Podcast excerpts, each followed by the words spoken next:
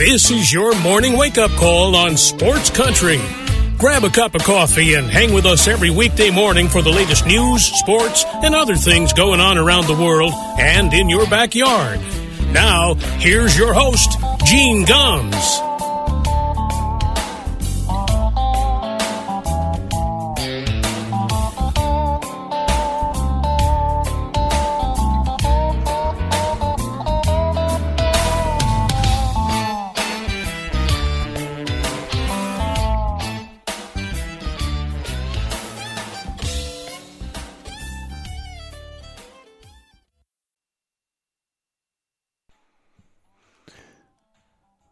Well, good morning, everybody. It is six minutes past nine o'clock here in Western North Carolina. Welcome to a Monday morning wake-up call here on Sports Country Radio, the nineteenth day of June, two thousand twenty-three. To uh, the fathers listening in, I hope you all had a great Father's Day. I had a, a very relaxing one. My My wife actually worked all day, and my children are hours and hours away. So I just kind of sat back and watched baseball yesterday, watched golf yesterday. Um, and then my wife came home from work and made me uh, a great steak dinner. So uh, I cannot complain. It was a wonderful Father's Day. Um, so before we uh, we get to sports uh, from this weekend, there was a story uh, in the Associated Press on Saturday. And it's one of those stories, it's it's perhaps, well, I don't want to say it's my biggest nightmare, but it's one of those things where you go, yeah, that's creepy. Uh, this happened in Ecuador. Back back on June ninth, okay, uh, a family goes to a wake uh, for this woman named uh, Bella Montoya, who had passed away. So so they are uh, at the wake, and she, all of a sudden, they hear knocking from inside the coffin. It turns out that the woman is still alive. They, they, they're at the wake. She's knocking on the coffin. So... So, needless to say, uh, I can only imagine how it would have freaked people out. I was talking to Barbara about this yesterday. I said, just, you know, we went to a wake from my mom last year, and, God, can you imagine if all of a sudden you just sat up and said, hey, what's going on? This woman was knocking on the coffin on the inside. Well, after this happened, this happened back on June ninth, she ended up going to the hospital. She passed away uh, on Saturday uh, after a week in the hospital. She suffered a... Uh, Uh, a stroke while she was in intensive care and passed away after, well, I guess you could say for the second time. I'm sure they did some extra checking this time. Uh, but, I mean, and not only that, after she passes away, they send her back to the same funeral home where she woke up. Oh my God! And and then the uh, the hospital says, "Well, we're gonna have to we're gonna form a, a committee to figure out how we issue our death certificates." Oh, you think? I mean, could you imagine? I mean, one of you know, there's there's a few things that creep me out: the idea of uh, drowning, burning in a fire, and being buried alive. Right? Those are the those three things are like ah. You know, and it's not something I spend a lot of time thinking about. But can you imagine being buried alive? Well, how about, you know, being in a coffin, you wake up and you're like, hey, what the hell? Knocking, I'd be, oh, my God, I'd be kicking and thrashing. And, oh, my God, if I wasn't dead, I'd have had a heart attack really realizing I was buried alive. Oh, my God. Anyway, anyway, it's just one of those stories. It's like it's it makes you laugh, but at the same time you're going, oh, my God. I mean, just trying to picture, you know, if that was you waking up in a coffin. So, anyway, all right, let's get to sports on that happy note. Um, over the weekend, uh, Bob Huggins, who is the, uh, or I should say was, the basketball coach at the University of West Virginia, uh, was arrested on uh, suspicion of drunken driving. It wasn't suspicion. They did a breath breathalyzer test on the scene after he was found. His S U V was found with the tires shredded and the door open. Uh, they tested his breath, and it came out at twice the legal limit.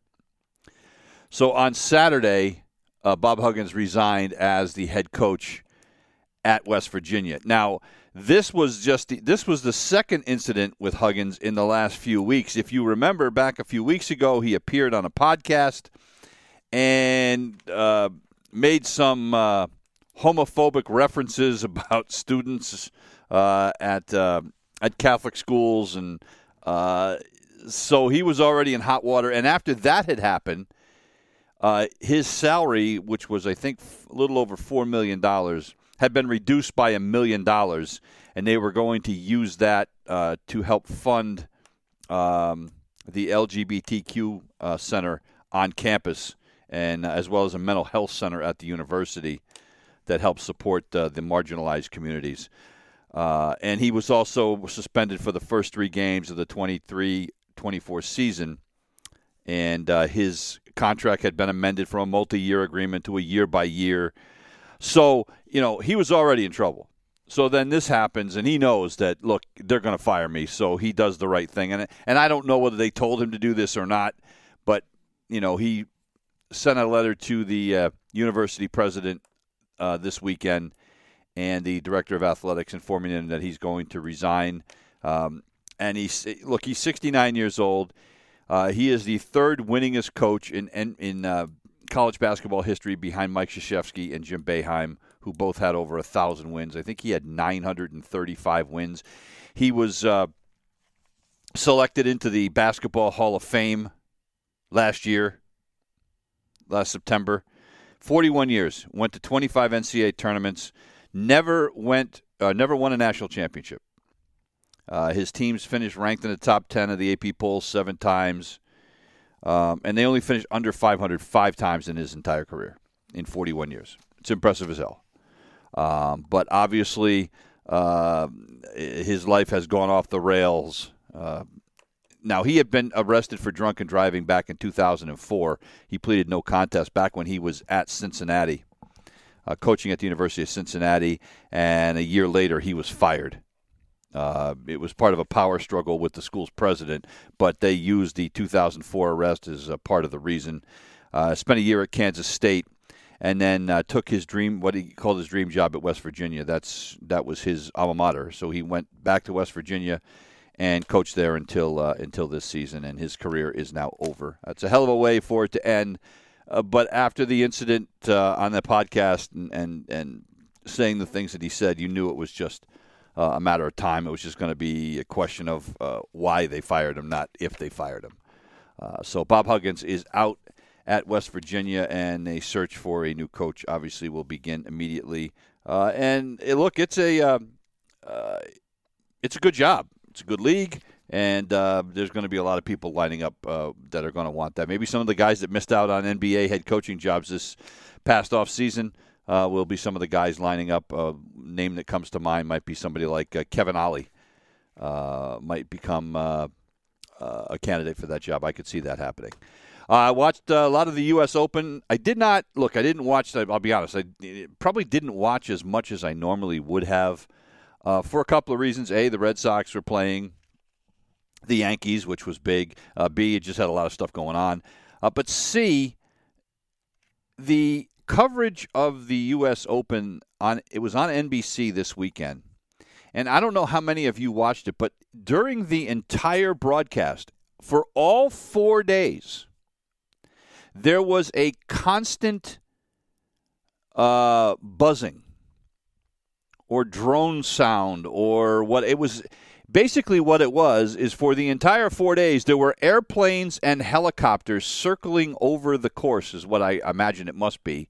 And so there was not one moment of me watching that broadcast that you did not hear the drone of a plane's engine or helicopter rotors overhead. It was the most annoying thing ever. It got to a point where you had to turn it off because it was going to drive you nuts.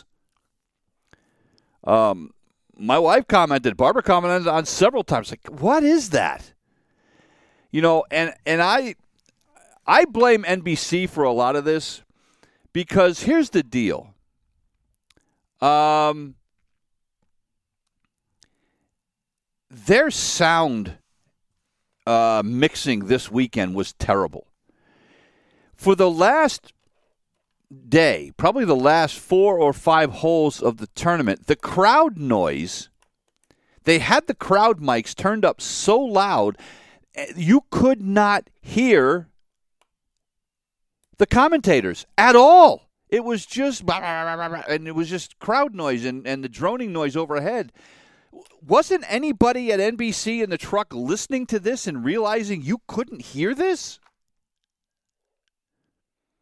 And as somebody who has broadcasted, you know, a thousand games in my life at least, and who has engineered games while I was actually broadcasting them, you can you can figure out pretty quickly if your mix is off. And you turn the crowd mics down, the, the ambient sound from around the course, you turn that down. You know, and if it's because, oh, well, you know, we want to make sure we, we get the sound of the club and the ball hitting, you know, just right. Baloney. You know, it was just hard to watch. I mean, the golf was pretty good. Don't get me wrong, but the the broadcast quality was terrible, absolutely terrible. Uh, Wyndham Clark wins it. He uh, edges out Rory McIlroy by a stroke. Uh, Ricky Fowler, who read, led the thing for the first three rounds, had an awful uh, final round. Finished, I think, uh, four or five shots back, and uh, so still is looking for that first major. But he. He look, he played very, very well. This is a guy who looked like uh, his career might be fading a little bit. Uh, but I think he resurrected that. Rory McIlroy now still nine years without winning another major. He birdied the first hole of the day, didn't make one the rest of the way. sixteen pars, one bogey, one birdie. And that was it. Uh, matter of fact, a lot of the golfers on the final day struggled to uh, to break par. So Rory finishes second, but Wyndham Clark, his second win on the P G A Tour, and uh, it's a major. He won the P G A Championship um, a couple of weeks ago. That was it. So this is a guy that's kind of come out of nowhere and uh, uh, is uh, now cemented himself as one of the names to watch on the P G A Tour. He finished ten under, wins three point six million dollars. And by the way, he won about three million dollars for winning uh, the P G A. So uh, he's cashed about six million dollars worth of uh, prize money in the last month, and he is now number two in the Ryder Cup standings uh, for the U S team. So, uh, uh, again, good tournament, kind of fun to watch. The L A Country Club, strange place.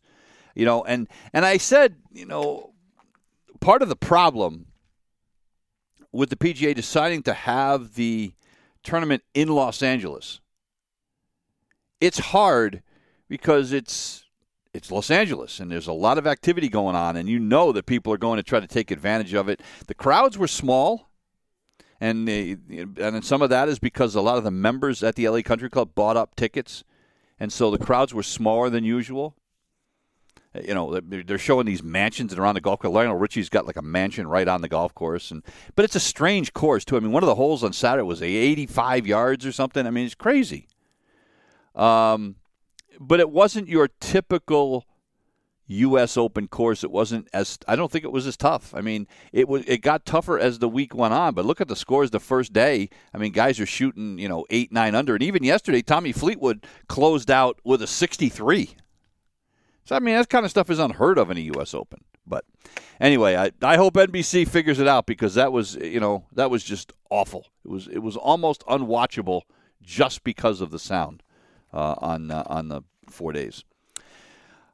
And I know it's a Monday.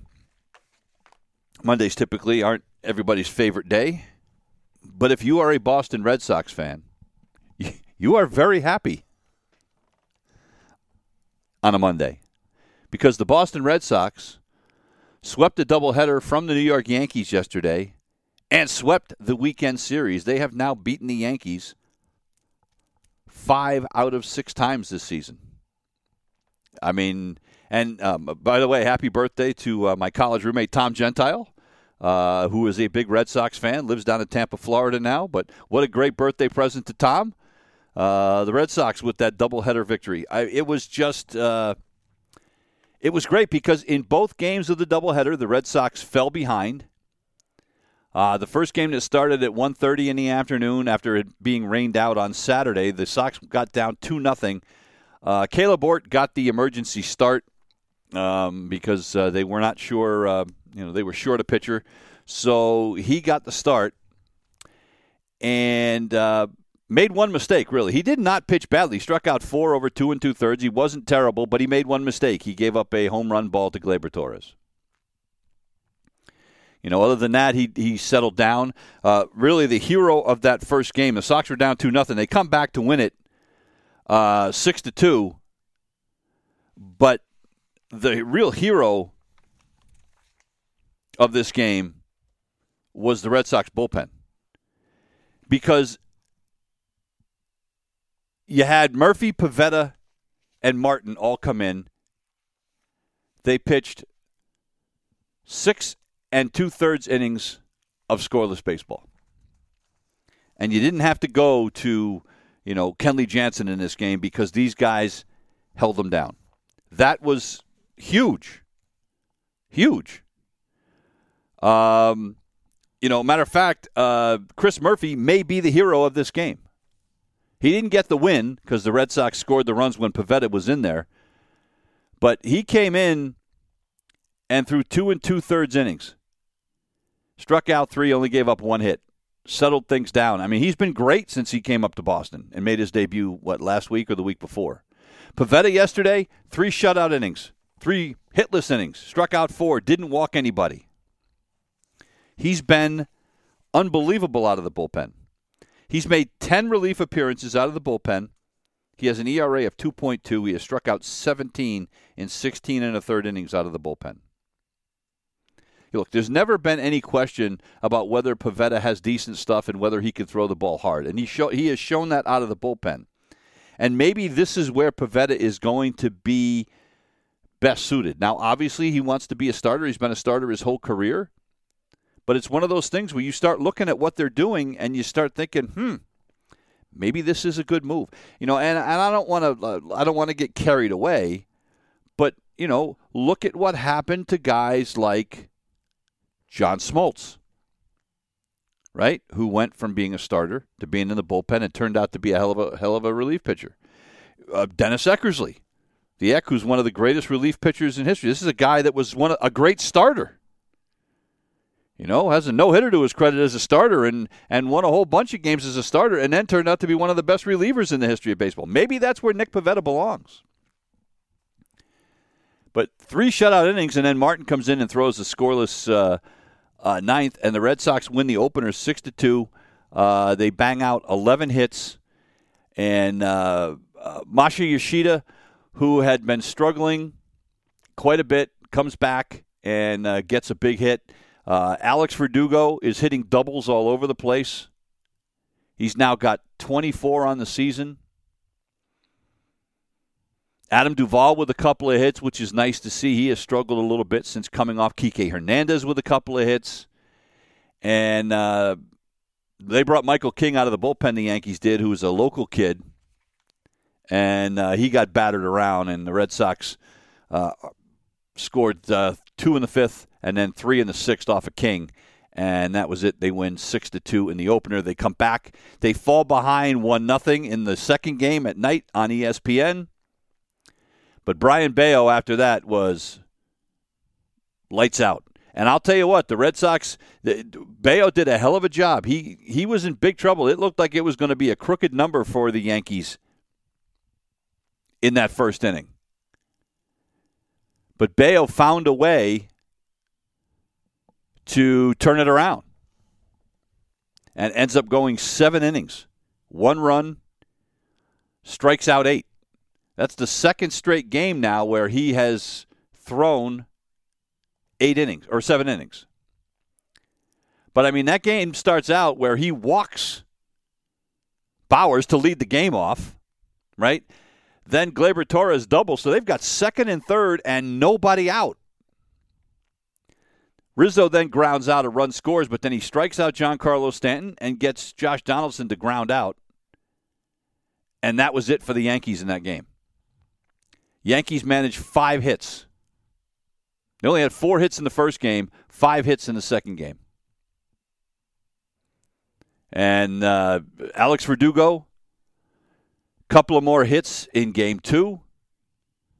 Tristan Casas with a huge two-run double off of uh, Severino in the fifth. Or was I think it was actually it was in the sixth, I think. And uh, the Red Sox sweep the doubleheader. Unbelievable. And, uh, you know, the Yankees owned the Red Sox last year. Now, the only downside to the weekend, on Friday night, Tanner Hauck got hit in the face. And, look, I, I guess if you can be lucky getting hit in the face, Tanner Hauck was lucky. At first blush, when he first got hit, I I was uh, I thought that uh, I thought he got hit in the eye, and I was like, you know, it was like you almost wanted to throw up. Fortunately, he got hit just below the eye. Now it turns out that he has a facial fracture, which, you know, to the surprise of nobody, I guess in some respects he was lucky it was only hit eighty-nine miles an hour. But he is now on the fifteen-day injured list. Don't know whether he's going to need surgery. They're going to uh, reevaluate him early in the week. Uh, Alex Cora said that he finally got some rest on Saturday. He was pretty pretty uh, sore on Friday, but he was able to rest on Saturday. Uh, and, uh, you know, he's lucky. He's going to be all right. It's just a matter of whether he's going to need surgery or how long he's going to be out. The the biggest issue for Tanner Hauck, quite frankly, might be mentally. Because after you've taken one in the face, nobody would blame you if you're a little bit gun-shy the next time you get on the mound. Same as uh, earlier this season when Justin Turner got hit in the face. Nobody could have blamed him if he was a little gun-shy. Look, there's been people whose careers have ended. I remember when uh, I was younger, a, a guy that played for the uh, Houston Astros by the name of Dickie Thon, who was a pretty good uh, middle infielder. He got hit. I think he actually got hit in the eye, and uh, his he was never the same after that. You know, and it happens. But hopefully, uh, you know, he's going to be okay.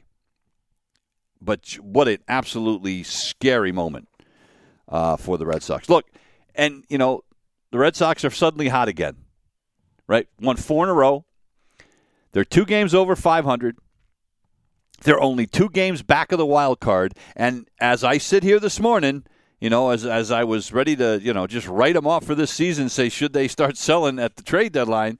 You know, here we go again. And you you have to ask yourself, how invested do I get in this team, right? I mean, is this team a playoff team? They're getting incredible pitching. Now, losing Tanner Hauck is not going to help. Their bullpen's been great, but how far are they going to be able to stretch this? Now, no Hauck. You already know you don't have Chris Sale. You know, Cutter Crawford wasn't great his last time out. Paxton's been unbelievable. Garrett Whitlock's been great. We know Bayo's been great. But how invested do I get? You know, that's a hard one. They're still in last place in the A L East. That's how good that division is. Uh, they're a half a game, or a game and a half, I'm sorry, behind Toronto, who sits in fourth, and they're two games behind the Yankees, who hit uh, sit right now in third place. Uh, look, the Red Sox now head to Minnesota. They have a four-game series against the Minnesota Twins. Uh, the Twins are a five hundred team. The Twins are playing five hundred ball right now. Uh, the Twins are a good team at home. They're twenty-one and seventeen at home. Their struggles have been on the road. Um, but if you're Boston, you have to go into Minnesota now, and you've got to win three out of four. You've got to take this series.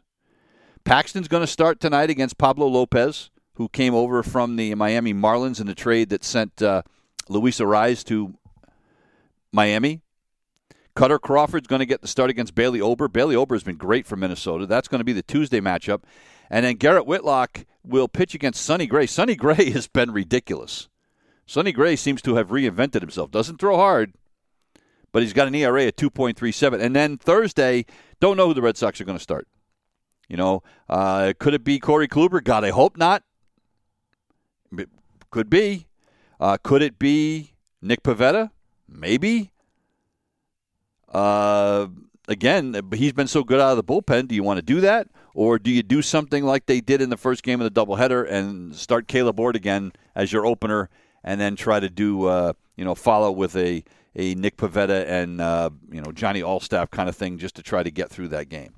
I think some of that's going to depend on how the Red Sox have done in the first three games. If they go into that, if they're lead, you know, if they've won the two out of the first three going into Thursday, they might be willing to roll the dice and throw out a Corey Kluber. If you've lost two of the first three, you know, then it becomes a little bit more desperate, and we'll see what the Red Sox decide to do. But they have got to win this next series. There is no ifs, ands, or buts about it uh, when you're playing a five hundred team like the Minnesota Twins. thirty-two minutes past the hour. We're going to take a break. We're back in a minute. You're listening to the Wake Up Call on Sports Country. thirty-four minutes past the hour. Welcome back to the Wake Up Call here on a Monday morning, a rainy Monday morning here in western North Carolina. Matter of fact, we're supposed to have uh, rain pretty much every day this week, uh, four or five inches of rain heading our way, but we have uh, we have needed it desperately, no question about that, so uh, uh, we'll take it. Um, the Tampa Bay Rays lose yesterday to the San Diego Padres. The Padres win two out of three in that series. The Rays uh, still the team to beat in Major League Baseball right now. fifty-one victories, that is five more than the second-best team in the majors, which is uh, the Atlanta Braves. twenty-seven games over five hundred, but they are just a little bit over a five hundred team on the road, and that's where they have been. So they've lost two in a row, uh, playing five hundred ball uh, on this current road trip, but that's uh, uh, they'll take that. No question about it. They are still thirty-one and seven at home. But Manny Machado, a couple of runs batted in. Joe Musgrove, six solid innings. Uh, and then the play of the game, uh, the Padres were actually ahead five four, top of the eighth inning, and uh, then uh, a ball hit to uh, the right fielder, Fernando Tatis, who obviously was a shortstop prior to being suspended and all the other good stuff. Um, he uh, throws an absolute strike to uh, Austin Nola behind the plate. They get uh, Manuel Margot, who was trying to score from second base on a single by Christian Bethancourt, uh, threw an absolute seed. They tag him out at the plate, and that was basically the end of the uh, the, the inning and the end of the rally for Tampa, because Josh Hader came out in the ninth inning and struck out uh, two of the three batters he faced, and uh, picks up his eighteenth save of the season, and the Padres win this one by a final of five to four. Uh, look, uh, the Padres are still under five hundred. They are a game under five hundred with all that talent. Uh, but the pitching is starting to come around for this team a little bit, and uh, that was a big win for them, a big series win. Uh, and now the Padres will take on the San Francisco Giants starting tonight. The San Francisco Giants and the Cincinnati Reds are the two hottest teams in baseball right now. Uh, the Reds have won eight in a row. The Giants have won seven in a row.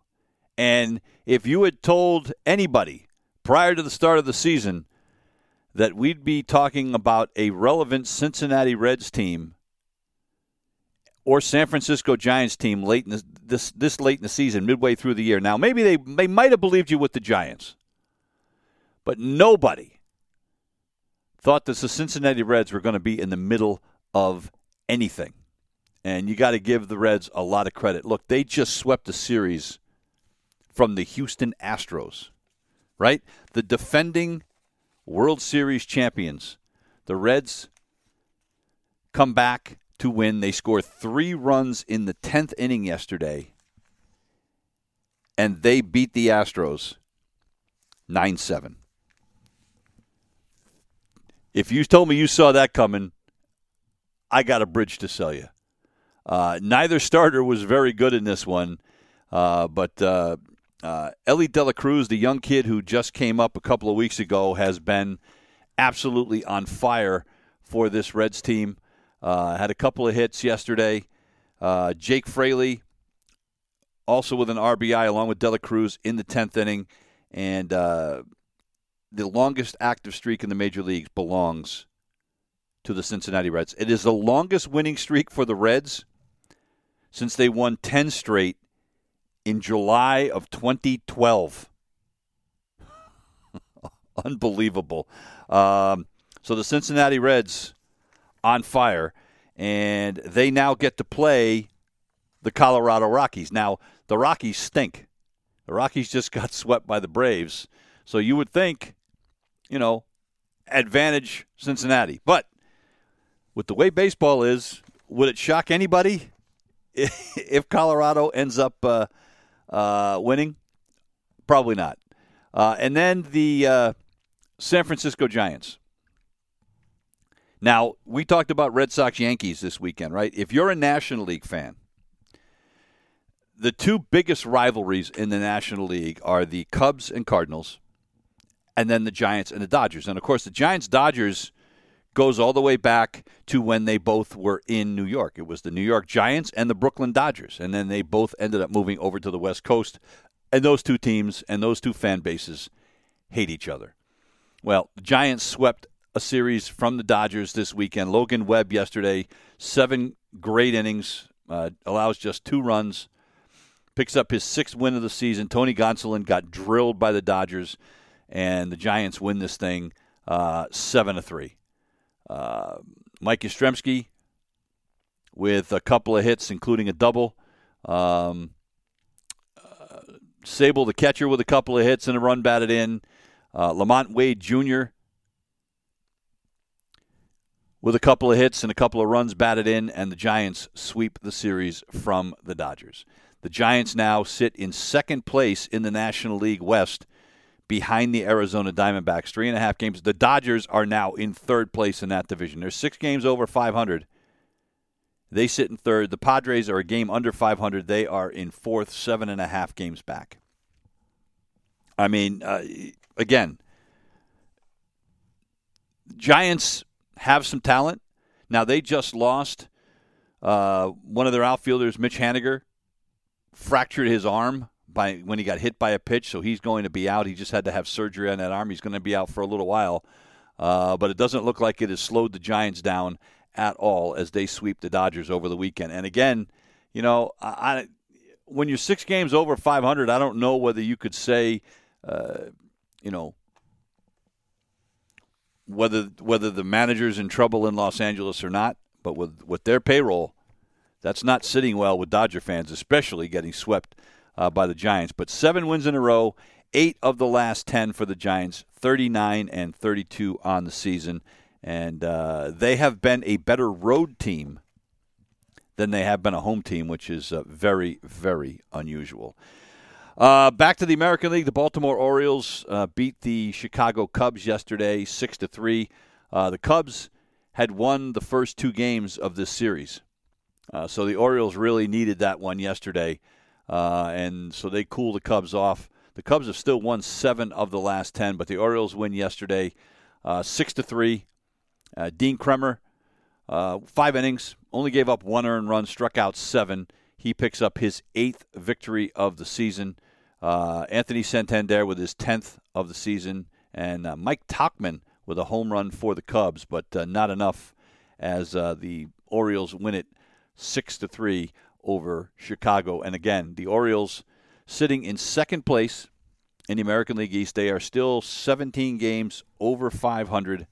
And uh, the thing that's been great about Baltimore is they have been equally as good on at home as on the road. They are eight games over five hundred on the road and seven games over five hundred, or excuse me, nine games over five hundred at home. But they have won seven of their last ten. And now a huge series, a three-game series starting on Tuesday between the Orioles and the Tampa Bay Rays. And uh, that's one of those, if if you're – I, you know, if you are the rest of the American League East, I guess you're rooting for Baltimore to sweep that series. It's not going to happen. Uh, but uh, it's one of those things where uh, the rest of the American League East is just trying to figure out if they've, they've got any chance to catch Tampa. Right now, Baltimore is the only one within shouting distance at five games back. You got the Yankees ten and a half, Balt- uh, Toronto eleven, and the Red Sox twelve and a half. So you almost have to be a big Baltimore Oriole fan. And I'll tell you what, you know, again, this Oriole team, people keep saying, how did, how did, how are the Orioles doing this? Uh, look, um, one of the things to think about with the Orioles is, you know, they were so bad for so long, losing one hundred games every year. But one of the things about the Orioles is you can see that there has been progress. They haven't been swept Uh, in a series in over a year. The last time they got swept was at Detroit in May of last year. They haven't been swept by a National League team in two years. So this is a team that, yeah, they've had their, you know, they've had their struggles at times, but there's been progress. They haven't been uh, a total train wreck. They haven't been the Oakland Athletics or the old Pittsburgh Pirates. You can't necessarily say that about the Pirates this season. But uh, this Oriole team is not going away, uh, and they look like they are. You know, in the only way this team is in any trouble, in my opinion, is if they get hit with a rash of injuries. But right now, they are as solid as can be. Uh, the Blue Jays trying to stay in it. They are now five games over five hundred uh, after they get beat by the Texas Rangers yesterday, eleven to seven. Uh, the uh, uh, Blue Jays. Well, actually, both starters in this game stunk.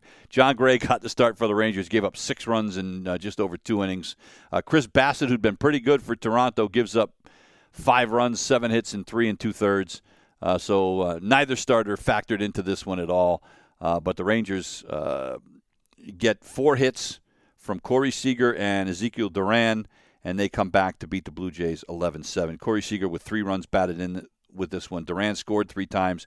Uh, look, the the big deal in this one, when you're eight, nine hitters in the lineup with, who were uh, Duran and Leody Tavares, they had seven hits from the eight, nine slots in the order. That'll beat anybody. I don't care who it is.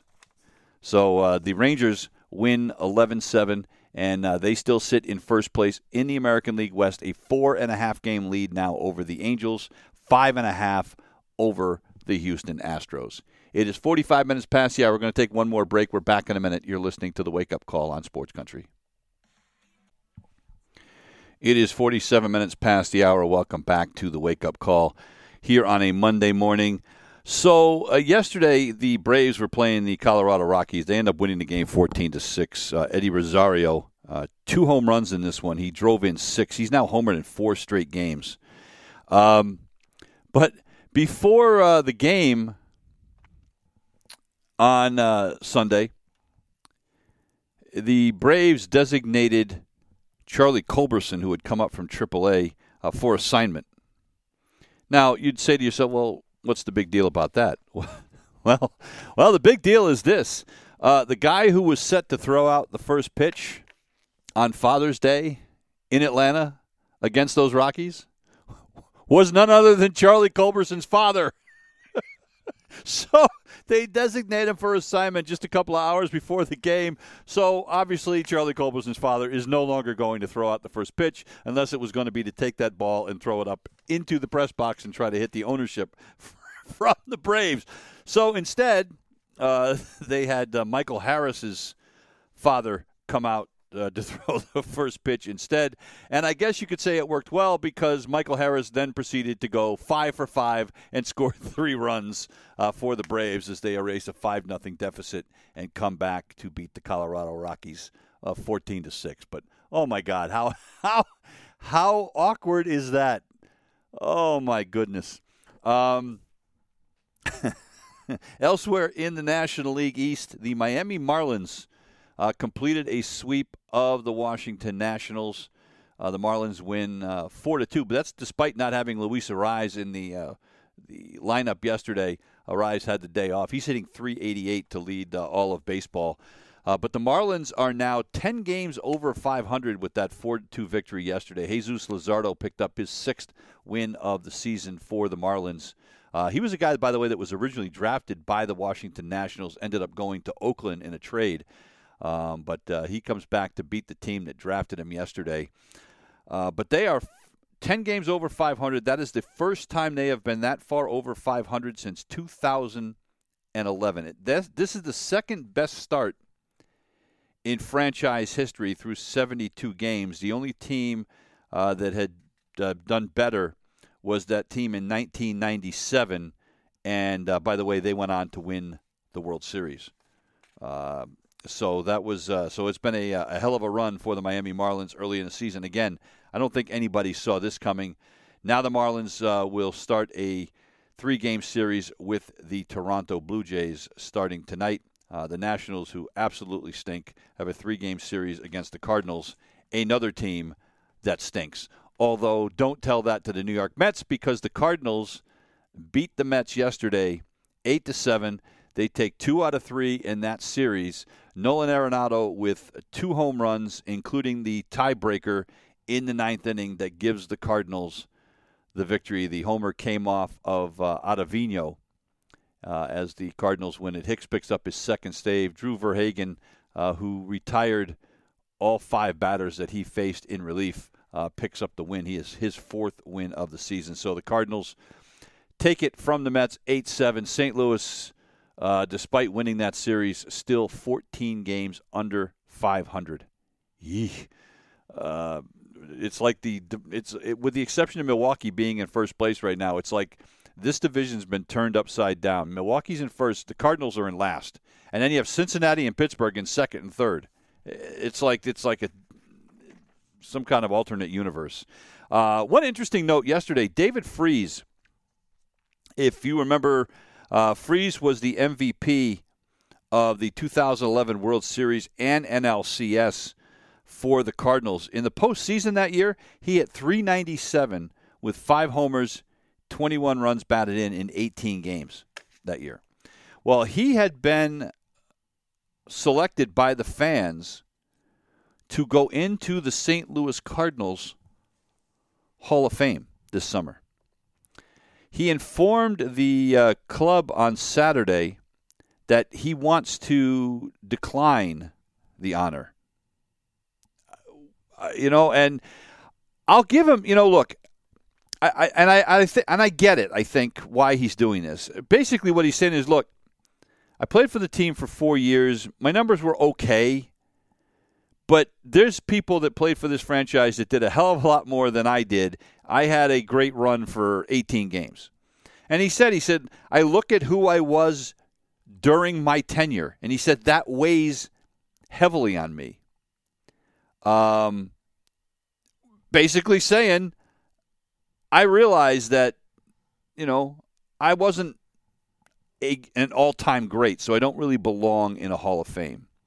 Uh, he said, I'm sorry for the fans that took the time to vote. Um, he said, Cardinal Nation is basically the reason why I've waited so long to make this decision and made it more of a headache for so many people. He said, but I feel strongly about it, and I understand how some people might f- feel about it. He said, I get it. I'll wear it. Um, he said, thanks for always being there for me, and I'm excited to be around the Cardinals as we move forward. Look, I think it's – and he's a local kid. I mean, he's forty years old. He's not a kid anymore. But he went to Saint Louis Community College, went to high school in the suburbs of, of Saint Louis. Um, and he said he still plans to be around a team. He just doesn't feel like he belongs along the side, alongside the likes of guys like Lou Brock and Bob Gibson and Rogers Hornsby and Stan Musial. I, I one hundred percent get it. And I, I, I admire um, – I do. I admire his stance. Absolutely do. You know, I'd love to see somebody that's on the Hall of Fame ballot for the real Hall of Fame say, you know what, just take me off the ballot because, I mean, come on, really? You know what I mean? It's just uh, – but so good for him. Good for him. Uh, the Brewers, I mentioned them. They still sit in first place. They hand the Pirates their sixth straight loss. Uh, Raimel Tapia, remember him, was with the Red Sox until a little while ago uh, with a sacrifice fly uh, in a four-run eighth inning um, that put the uh, – the Brewers ahead as they go on to beat the Pirates uh, by a final of uh, five to two. The Pirates are struggling mightily right now. Uh, they are a game under five hundred, and uh, they get to play the Cubs now in Pittsburgh, and uh, they're trying to turn things around. And then the Brewers uh, will go on to take on the first-place Arizona Diamondbacks from the N L West. That is going to do it for us here this morning. We'll be back tomorrow with another edition of the Wake Up Call. Hey, it's Ann Wilson's birthday today. Uh, one of the Ann and Nancy Wilson from Hart. Uh, Ann is seventy-three years old. In honor of that, we're going to play a little Magic Man. Have a great Monday. We'll see you tomorrow. You've been listening to the Wake Up Call on Sports Country.